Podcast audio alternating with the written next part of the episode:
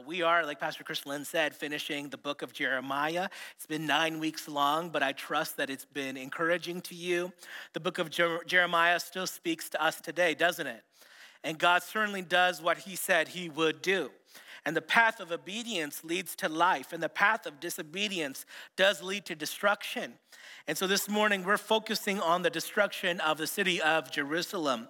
Our scripture comes from Jeremiah 52, verses 1 to 16, also 24 to 30. I'm going to invite you to stand in honor of the reading of God's word.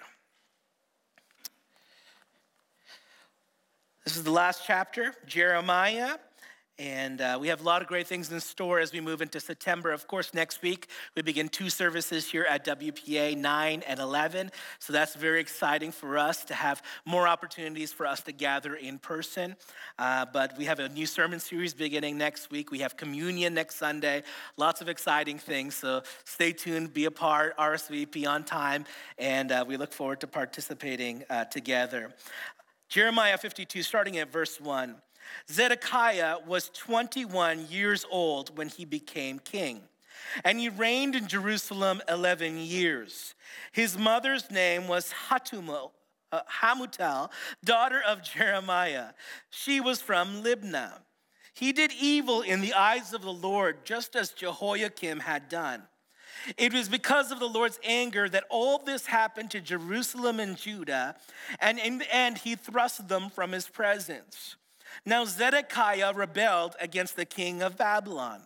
So in the ninth year of Zedekiah's reign, on the tenth day of the tenth month, Nebuchadnezzar, king of Babylon, marched against Jerusalem with his whole army.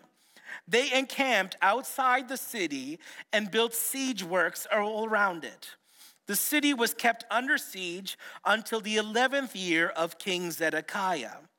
By the ninth day of the fourth month, the famine in the city had become so severe that there was no food for the people to eat.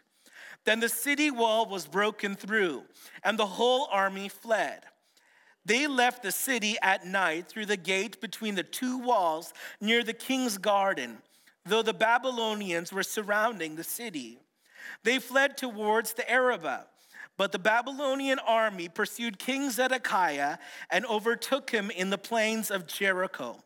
All his soldiers were separated from him and scattered, and he was captured. He was taken to the king of Babylon at Riblah in the land of Hamath, where he pronounced sentence on him. And there at Riblah, the king of Babylon killed the sons of Zedekiah before his eyes. He also killed all the officials of Judah. Then he put out Zedekiah's eyes, bound him with bronze shackles, and took him to Babylon, where he put him in prison till the day of his death. On the tenth day of the fifth month, in the nineteenth year of Nebuchadnezzar, king of Babylon, Nebuzaradan, commander of the imperial guard, who served the king of Babylon, came to Jerusalem.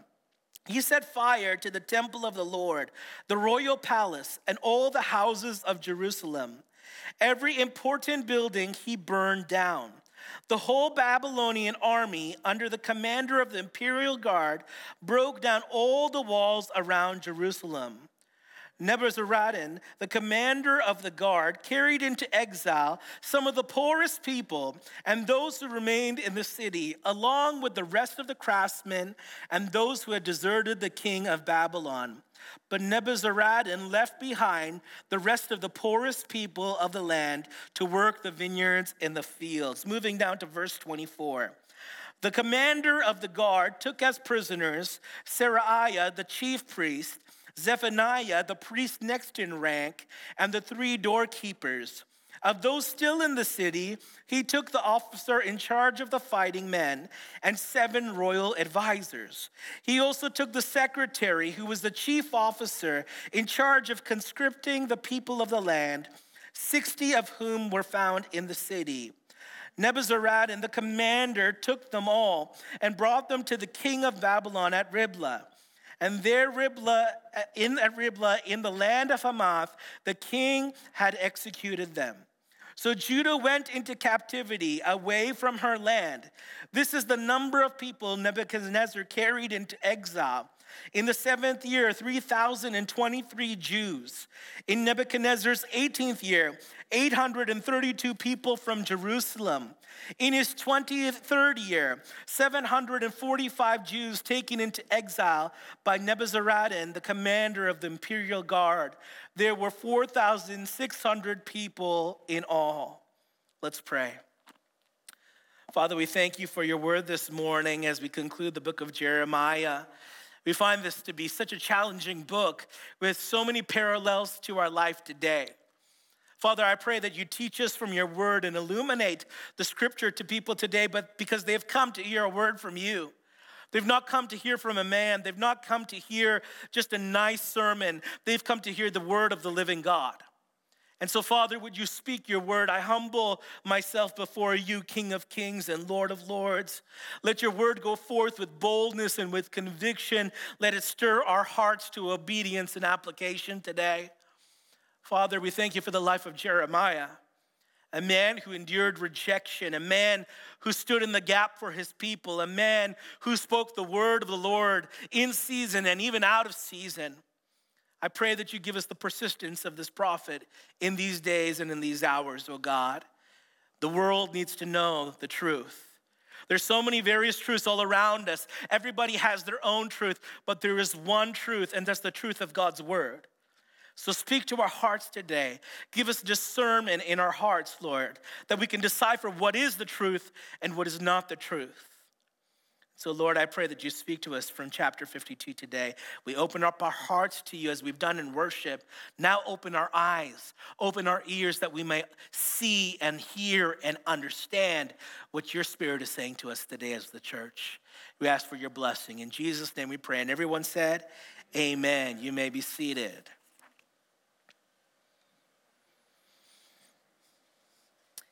The year 586 BCE was a year to remember.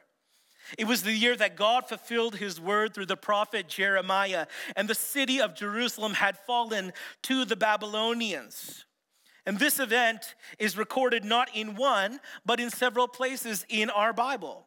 It is found first in Jeremiah 39 in a narrative that includes Jeremiah as part of the story. It is found again in Jeremiah 52 in a narrative that actually omits Jeremiah from the story. Then the narrative in 2 Kings 25 is similar to the narrative that we find in Jeremiah 52, again excluding Jeremiah. And the narrative in Second Chronicles 36 is completely different from the others, and it also excludes Jeremiah from the story. But Jeremiah was there, he was present, he was involved. Where was Jeremiah in the midst of all these things that were happening? Well, we look into scripture to tell us where exactly he is. In Jeremiah 40, verses 1 to 5, Nebuzaradan, the commander of the Babylonian army, was gracious and granted freedom to Jeremiah the prophet. The scripture says he had found Jeremiah bound in chains among all the captives from Jerusalem and Judah who were being carried into exile to Babylon. When the commander of the guard found Jeremiah, he said to him, The Lord your God decreed this disaster for this place. And now the Lord has brought it about. He has done just as he said he would. All this happened because your people sinned against the Lord and did not obey him. And today I am freeing you from the chains on your wrist. Come with me to Babylon if you like, and I will look after you. But if you don't want to, then don't come. Look, the whole country lies before you. Go wherever you please. However, before Jeremiah turned to go, Nebuzaradan added, Go back to Gedaliah, son of Ahikam, the son of Shaphan, whom the king of Babylon has appointed over the towns of Judah, and live with him among the people, or go anywhere else you please. Jeremiah, he could have gone to Babylon. That would have been the safest thing for him, the place where God had selected for his people to be, even in the midst of exile. But his prophetic ministry was not over. His prophetic ministry was not finished. So he returned back to Judah. But this is not where he would stay permanently. In Jeremiah 43, verses 4 to 7, after Gedaliah's assassination, the man who was supposed to protect him, Johanan, son of Kareah, and all the army officers and all the people disobeyed the Lord's command to stay in the land of Judah. Instead, Johanan, son of Kareah, and all the army officers led away all the remnant of Judah who had come back to live in the land of Judah from all the nations where they had been scattered. And they also led away all those who Nebuzaradan, commander of the imperial guard, had left with Gedaliah, son of Ahikam, and the son of Shaphan, the men, the women, the children, the king's daughters. And they took Jeremiah, the prophet, and Baruch, son of Neriah, along with them. And so they entered into Egypt in disobedience to the Lord and went as far as Tahpanhes. The remaining people of Judah thought Egypt would be a safe place, a refuge for them, and that Pharaoh would support them in that battle against the Babylonians. But God would give Egypt into the hands of Babylon too. Jeremiah and Baruch, his sidekick, had been forcefully taken to Egypt with all the disobedient people of Judah. And only a small portion of people were left in the land of Judah, remaining in Judah to tend the land, to tend the vineyards. Jeremiah 51 verse 64, we find a summary statement. And the words of Jeremiah end here. This is where Jeremiah's voice comes to silence now. And that might be true. The words of Jeremiah do end, but the book of Jeremiah still has one more chapter. Who wrote chapter 52? Was likely Baruch, who confirmed what Jeremiah had prophesied and wrote what Jeremiah dictated in Jeremiah 39 and elsewhere. So, as we end the book of Jeremiah, what is the final lesson that I want to leave with you today? Here's the lesson we learn through chapter 52 how the mighty and the proud and the rebellious have fallen. But we also see a glimmer of hope when all seems lost. Our hope is in the Lord a God who restores his people to the land. This morning, I want to show you how God allows kings and kingdoms to rise and to fall, but only God can rebuild because he holds our future in his hands. Amen? First point this morning is that the kings have fallen. The kings have fallen. We see this in Jeremiah uh, 52, verses 1 to 3 and 7b to 11. Zedekiah was 21 years old when he became king, and he reigned in Jerusalem 11 years. And his mother's name was Hamutal, daughter of Jeremiah. She was from Libnah. And he did evil in the eyes of the Lord, just as Jehoiakim had done. It was because of the Lord's anger that all this happened to Jerusalem and Judah. And in the end, he thrust them from his presence. Now, Zedekiah rebelled against the king of Babylon. And moving down to verse 7, the second half, they left the city at night through the gate between the two walls near the king's garden. Though the Babylonians were surrounding the city, they fled towards the Arabah but the Babylonian army pursued King Zedekiah and overtook him in the plains of Jericho, and all his soldiers were separated from him and scattered, and he was captured. He was taken to the king of Babylon at Riblah in the land of Hamath, where he pronounced sentence on him. And there at Riblah, the king of Babylon killed the sons of Zedekiah before his eyes. He also killed all the officials of Judah. Then he put out Zedekiah's eyes, bound him with bronze shackles, and took him to Babylon, where he put him in prison till the day of his death. So while the fall of Jerusalem was the cumulative result of the departure of many kings and sequential kings of Judah from the Lord, the final responsibility weighed heavily upon the failure of the last king of Judah named Zedekiah. Zedekiah not only did evil in the eyes of the Lord, but he did much more than that. And we can find out by cross-referencing some other scriptures. In Second Chronicles 36, verses 12 to 13, the historian added that he did evil in the eyes of the Lord his God. He did not humble himself before Jeremiah the prophet, who spoke the word of the Lord. He also rebelled against King Nebuchadnezzar, who had made him take an oath in God's name. He became stiff necked and hardened his heart, and he would not turn to the Lord, the God of Israel.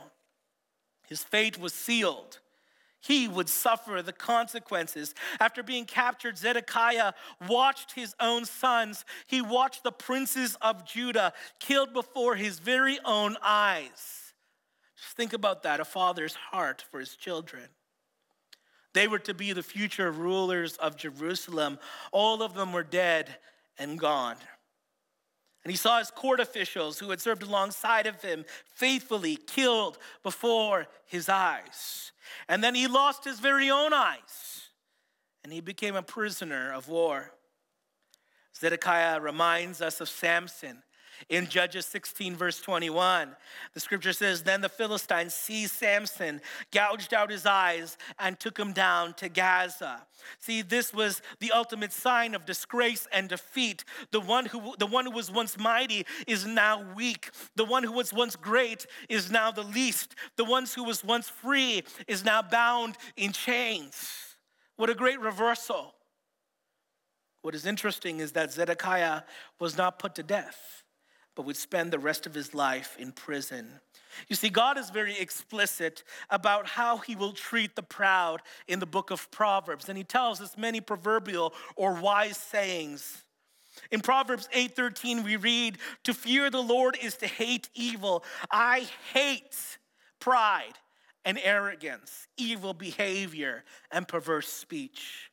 In Proverbs 11, 2, we read, When pride comes, then comes disgrace, and with humility comes wisdom.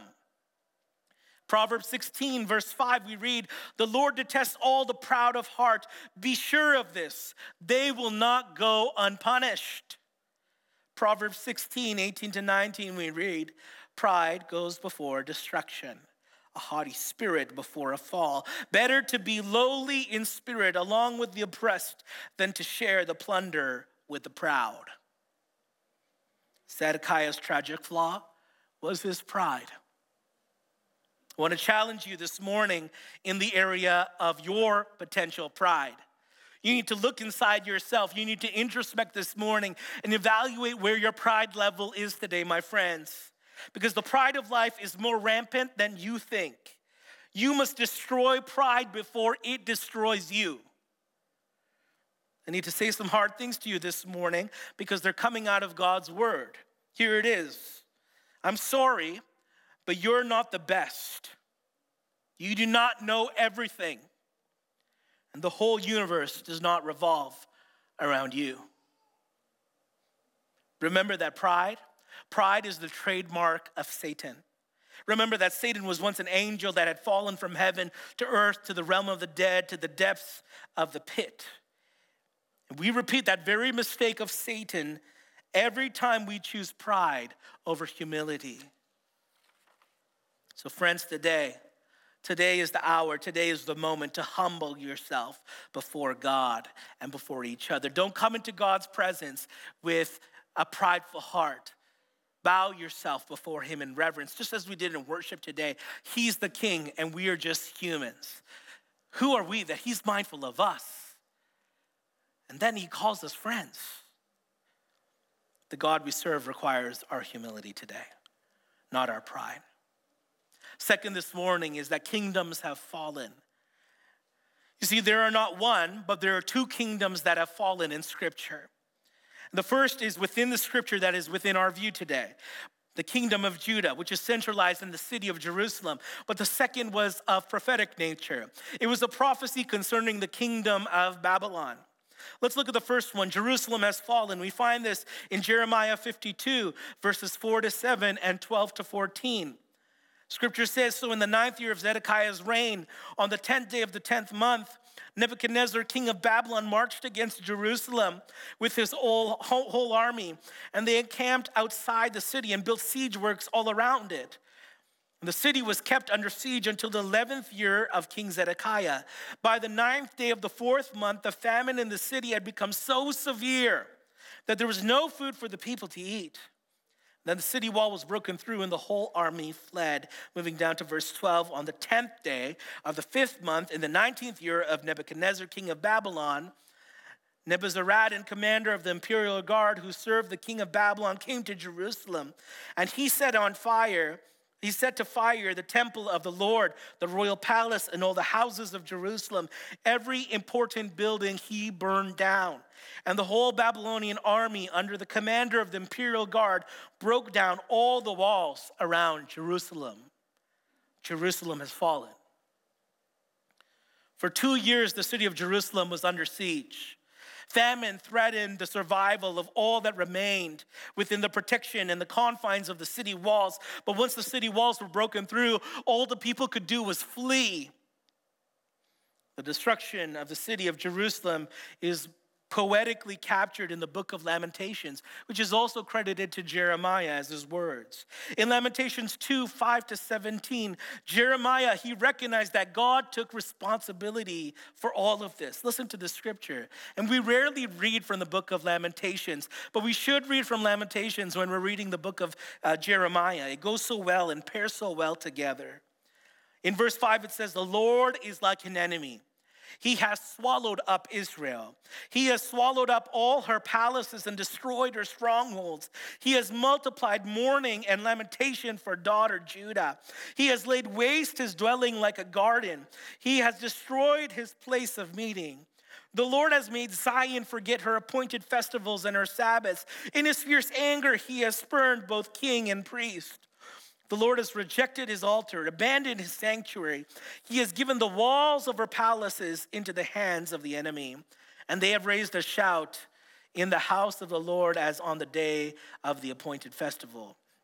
The Lord determined to tear down the wall around daughter Zion. He stretched out a measuring line and did not withhold his hand from destroying. He made ramparts and walls lament.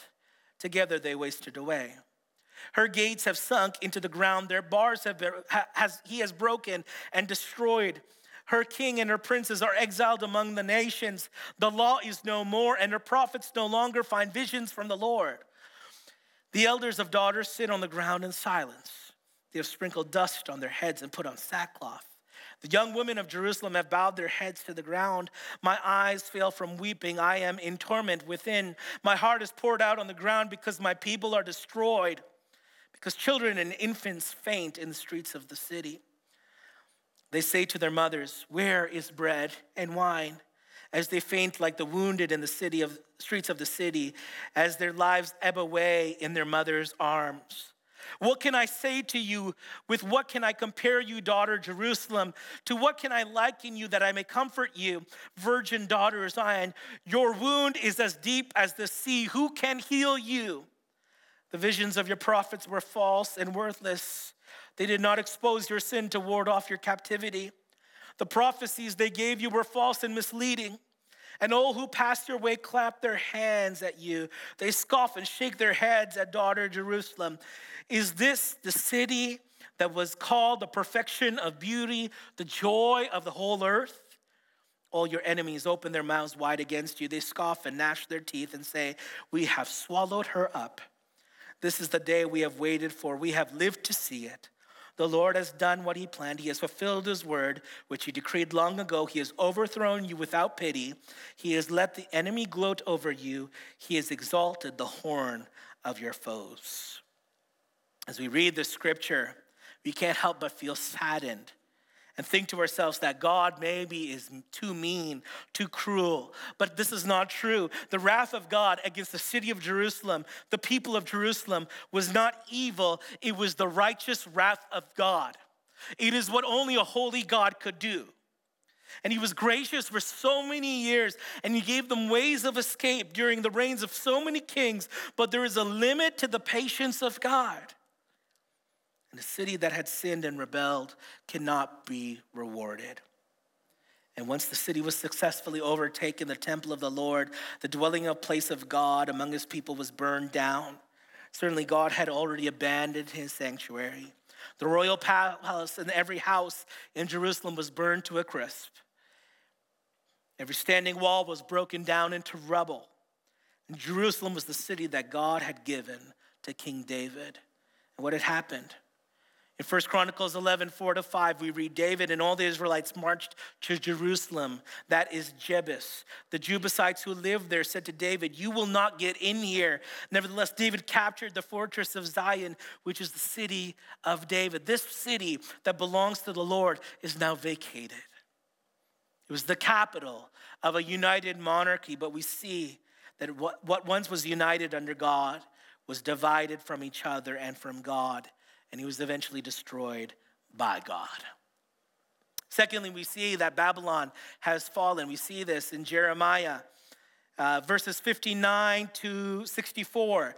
This is the message Jeremiah the prophet gave to the staff officer, Seraiah, son of Neriah, the son of Mahaseiah, when he went to Babylon with Zedekiah, king of Judah, in the fourth year of his reign. Jeremiah had written on a scroll about all the disasters that would come upon Babylon, all that had been recorded concerning Babylon. And he said to Seraiah, When you get to Babylon, see that you read all these words aloud. Then say, Lord, you have said you will destroy this place so that neither people nor animals will live in it. It will be desolate forever. And when you finish reading the scroll, tie a stone to it, throw it in the Euphrates then say, So will Babylon sink to rise no more because of the disaster I will bring on her, and her people will fail. You need to know that Jerusalem did not fall in hopelessness, it fell in hope. The prophet Jeremiah was given the word of the Lord prophesying that Babylon would fall. And Jeremiah's ministry had finished, and he would never make it to Babylon himself. He decided to stay with the people of Judah wherever they went. And the hope was that after seeing Jeremiah's words and hearing Jeremiah's words about the fall of Jerusalem coming to pass, these exiles in Babylon would be more inclined to believe Jeremiah's words about the coming fall of Babylon where they were. See, Jeremiah's last words in his book, they provide instructions to Seraiah to read the prophetic disasters that he dictated and Baruch recorded aloud to the survivors. See, Jerusalem might be desolate, but not forever. However, Babylon would be desolate forever, even to this day. And the book of Jeremiah teaches us that though very few may believe in God, God is a God who always keeps his promises. Amen. You see, if God has said something, he will certainly do it. He's not a man that he should lie. With one final illustration, Jeremiah, he asked Seraiah to tie a stone to the scroll. Will it sink or will it float? Just as the scroll would sink to the bottom of the Euphrates River, so too Babylon would sink and would never rise again. Oh, how the mighty have fallen. Last point this morning God will rebuild. God will rebuild. We find this promise in Jeremiah 52, verses 31 to 34. I know we're traversing a lot of scripture here, but it's the only way I can give you the full picture of the ending. In the 37th year of the exile of Jehoiakim, king of Judah, in the year of Awalmeredek, became the year Awalmeredek became king of Babylon, on the 25th day of the 12th month, he released Jehoiachin, king of Judah, and freed him from prison. And he spoke kindly to him and gave him a seat of honor higher than those of the other kings who were with him in Babylon. So Jehoiachin put aside his prison clothes and the rest of his life ate regularly at the king's table. Day by day, the king of Babylon gave Jehoiachin a regular allowance as long as he lived till the day of his death. So the promise of God was that time would heal things. That time would need to pass in order for God to rebuild his people. And as King Solomon once said in Ecclesiastes chapter 3, verses 2 to 8, there is a time to be born and a time to die, a time to plant and a time to uproot. Even Jeremiah uses that language himself a time to kill and a time to heal, a time to tear down and a time to build, a time to weep and a time to laugh, a time to mourn and a time to dance, a time to scatter stones and a time to gather them, a time to embrace, a time to refrain from embracing, a time to search, a time to give up, a time to keep and a time to throw away, a time to tear and a time to mend, a time to be silent and a time to speak, a time to love and a time to hate, a time for war and a time for peace. There's a time for everything. This means that nothing lasts forever on earth. Leaders come and go, situations may change. Discipline is only for a season in of our lives. At a later time, the prophet Daniel, Daniel chapter 221, he declared, He, that is God, changes times and seasons. He disposes kings and raises up others. This is God's doing. For one season, Nebuchadnezzar was used of God as a tool in his hands to dis- discipline sinful Judah. But for this next season, Awel Marduk was used of God to rekindle hope for Judah. King Zedekiah's predecessor, this one named King Jehoiachin, who was still alive, had been taken to Babylon in Jeremiah 29. He also was a prisoner of war. And though he originally did evil in the eyes of the Lord, something changed in him while he was in Babylon. We don't know what for sure took place. Perhaps it was the fulfillment of Jeremiah's own words in a vision of the two baskets of figs in Jeremiah 29. In that vision, in verses four to seven, we read, Then the word of the Lord came to me. This is what the Lord, the God of Israel, says like these good figs, I regard as good the exiles from Judah, whom I sent away from this place to the land of the Babylonians. My eyes will watch over them for their good, and I will bring them back to this land. I will build them up and not tear them down. I will plant them and not uproot them. I will give them a heart to know me, that I am the Lord. And they will be my people, and I will be their God, for they will return to me with all their heart. The people in Babylon, the remnant of Judah, are God's people. Those who went to Babylon earlier would remain safe. They would be that remnant that would return back to Jerusalem. And look at how the Lord raised up this man, Jehoiachin, up from the prison walls and he placed him into the palace at the table. Jehoiachin was spoken to kindly. Jehoiachin was given a seat of highest honor. Jehoiachin ate at the king's table. Jehoiachin was given a regular allowance. Nothing but the favor of God. This is all in contrast to the way King Zedekiah was treated. While the monarchy of Israel and Judah would never be restored ever again, God redeemed the second last king of Judah to serve as a living testimony that God could restore his people, that God could rebuild his city. While the idea of an exile to us sounds horrible, exile was a merciful and gracious act of God. It served a purpose. And when you and I, we embrace God's seasons of discipline in our lives, we are preparing ourselves for the outpouring of God's season of blessing. God wants to bless his people. God's desire is not to hurt his people. His desire is obedience from us. And if we obey him, he will certainly bless us. But if we disobey him, we will have to endure his discipline. In the years to come, a new season would emerge, and there would be three waves of exiles from Babylon that returned to Jerusalem. And their stories are captured for us. Their stories are captured in the book of Ezra and Nehemiah and Haggai and Zechariah. And if you rebelled against God in the past today, I want to encourage you to be like Jehoiachin, who had a change of heart while he was living in exile. So, as we conclude today, the book of Jeremiah, as the worship team comes, I want to remind you that the major prophets and the minor prophets are books that we need to read. Some of us, we avoid them like the plague. We don't want to read about the destruction. We don't want to read things that we don't fully understand, but we need to, like drip coffee, we need to meditate on God's word and allow it to sink into our hearts and our minds. The book of Jeremiah is a relevant narrative that we need to hear today. In a few weeks, you and I, we will participate in another Canadian election. Canada is a country that was founded on Christian principles. You know that from sea to sea to sea, that God would have dominion over the land and over the nation.